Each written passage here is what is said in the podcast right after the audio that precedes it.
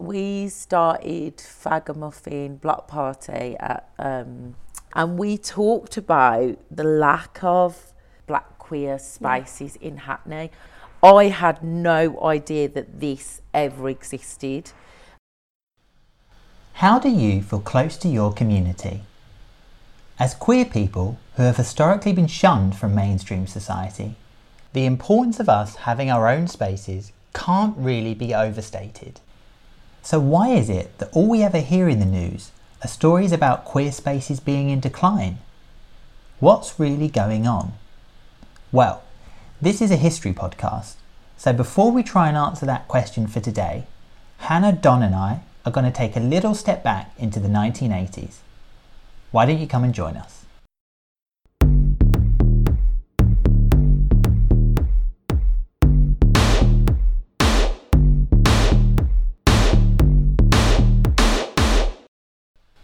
Episode 3 Where did all the spaces go? Okay, great. So, what else? What else should we look at, Hannah? Um, So, as we're in a Hackney Council building, should Shall we? we, Yeah. look at Hackney Council's Yeah. relationship? Yes. So, this is the women's unit, which was a council kind of supported group. and what is it you're showing us, Hannah? So we this? we have see we're seeing a bound volume of a newsletter that was created by the Women's Unit, which was a kind of output of Hackney Council, and in particular, they spoke a lot to the lesbian communities in Hackney. Should we read it out? Do you Yeah, want to do you read it wanna out? read first, Yes, Don? because I am. I'm looking at this, and one of the and the headline is "Calling all lesbians in Hackney," which I absolutely love. So I am, and this comes from Hackney Council Women's Unit. Oh my word, this is amazing. So the Women's Committee has a small budget for Lesbian Strength Week. Never heard of that before, but yeah, Lesbian Strength Week like that, which has only just been agreed in our budget. We would like to discuss with lesbians in Hackney what kind of activities you would wish the council to be putting on and supporting financially during that week. Right, so th- so they they've been told they can have some money, Yep. and it's them going out to Hackney and saying, "Lesbians, what What should you Wow. want to do? Um, so one thing, the one thing that came forward was Chats Palace, which is still with us, which is a community-led um, arts centre. But what's significant about this is this is only. This might take me a bit of time to find the date. This is 1989. Wow. So I've been able to track back to when Hackney started being more proud of their lesbian and gay men to this lovely, dull looking, but actually really lovely report written by a group of staff who identified as lesbian and gay at the time. And they are telling the council what they want and what the council should do to make life better for not just the workers but the residents in Hackney.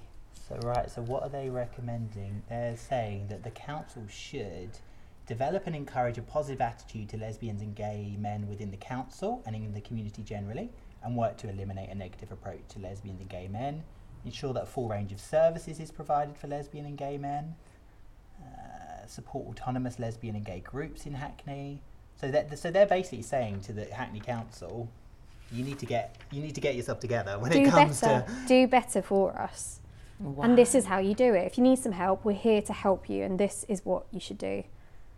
That's just amazing. Like the people working on the inside, isn't it? Just trying to make things better for their allies and their, Yeah. everyone else. And they would have likely have done this voluntarily as well. From the 1980s onwards, we can read the records of members of staff within Hackney Council trying to work from the inside to make life better for themselves and their queer allies. In part, this was about the council itself doing better, as Hannah says, but it was also about the council helping to support the grassroots queer groups that could already be found across Hackney. These were groups which locals themselves had started to better connect with their queer communities, and which in time became of fundamental importance to those communities. Hannah tells us more. Comes into. Yeah. Hannah, you've been turning the pages to some stuff and it's Um, very interesting. What's this? Yeah, it's just also highlighting the kind of intersectional groups as well, that there were more specialists. So in Hackney, there was Centerprise. So Centerprise started in the 1970s. It was a community initiative. It started off as a bookshop. So they sold alternative literature, working class black literature, that kind of thing. Then they gradually started working with other community groups and became a hub. Um, unfortunately, they closed in 2012, much to people mourn it today because it was a place where people could cross over. Yeah. So you weren't just living in your little hubs of I'm exclusively the South Asian Women's Centre, I'm exclusively the Black Cultural Archives, which are wonderful spaces. Yeah. But sometimes there's an intersection between those communities where you need to talk and do projects together. Centerprise gave that space. So the Women's Cafe hosted all sorts of nights. They did International Women's Night, they did They've got a whole host of events. They've got a seaside outing, the Word Up Women's Cafe, the Black Lesbian and Black Gay Oh my Cafe, word. Kingsland High Street. and that's So was that Centerprise as where well. Centerprise was? Yes. Oh. So it's very local here. PM. Four and a half hours. Black Oh and black my word! I can't get. I can imagine you on stage for four I and a half know. hours. I would. I would be on stage for four and a half hours. I can't. I just. I can't believe that all of this existed Mm-hmm. and now has gone. Did you know this about No. your own? I don't know, like queer black history. No, it's not in.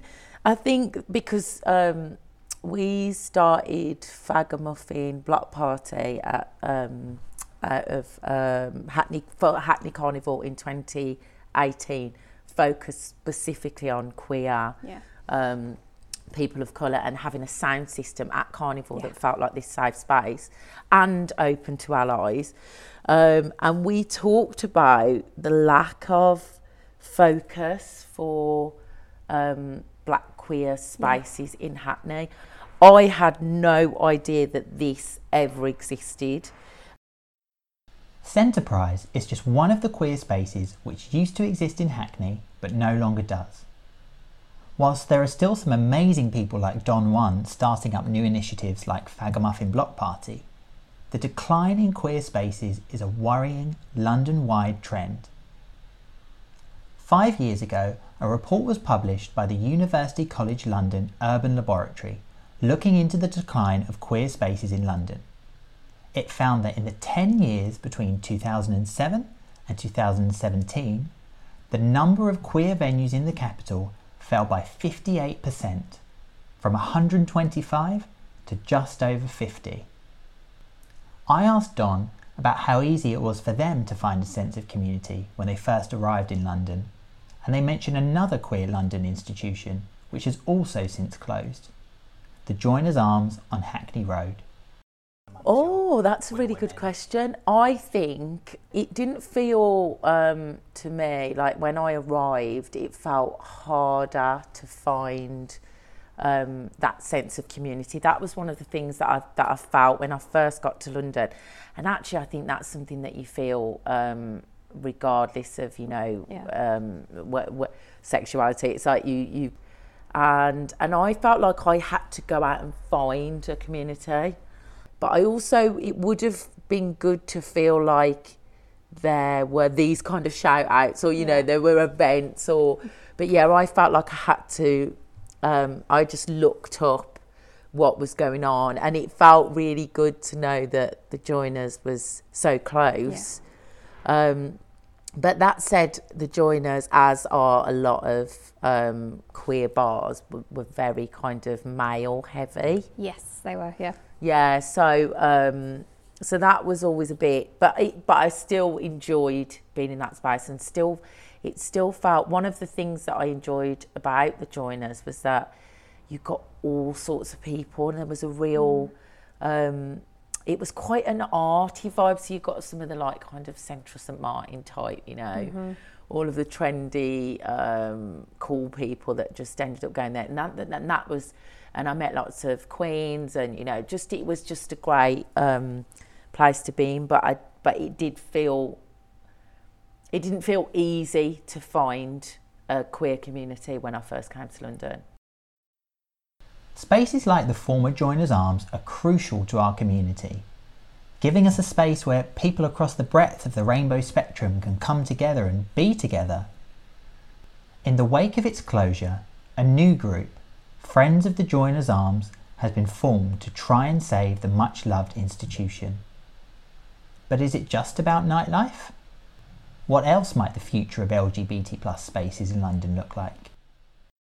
So would you welcome because they're considering building a new LGBTQIA plus centre because you used to have one in Islington and there was one in Brixton. Yeah. And they used to be a hub for these these kind of communities and these networks could book out a room and just Yeah. host it there. Or there were places like Centerprise, of course. The Rio is also kind of trying to reach out to these communities. Okay. Um, they're hoping to do some queer nights. They've got some funding, so they're trying to to go back into that because Yeah. you're right. It's very it's a very lonely bit more experience. formalised again. It's kind of like Yeah. it was very formalised. Yeah.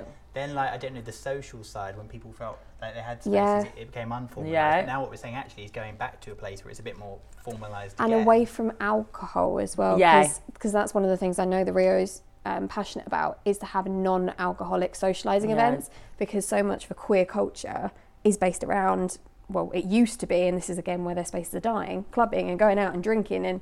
That's not always what people need or want. They want something like a media project, or they want a music night, or they want things that show the other bits of their personality, not Yeah. just the oh, I'm fun and Part of it's a necessity too, because as you said, if spaces are disappearing, Yeah. we need to come up with a new solution. If there aren't the spaces to do it, then Yeah, I completely agree, and I think it would be an- incredible to have a space dedicated to um, to just being able to come a space where you feel you can come in and do all sorts of stuff. So um, things like you know open mic nights and, and poetry and all that kind of stuff that isn't centered around drinking.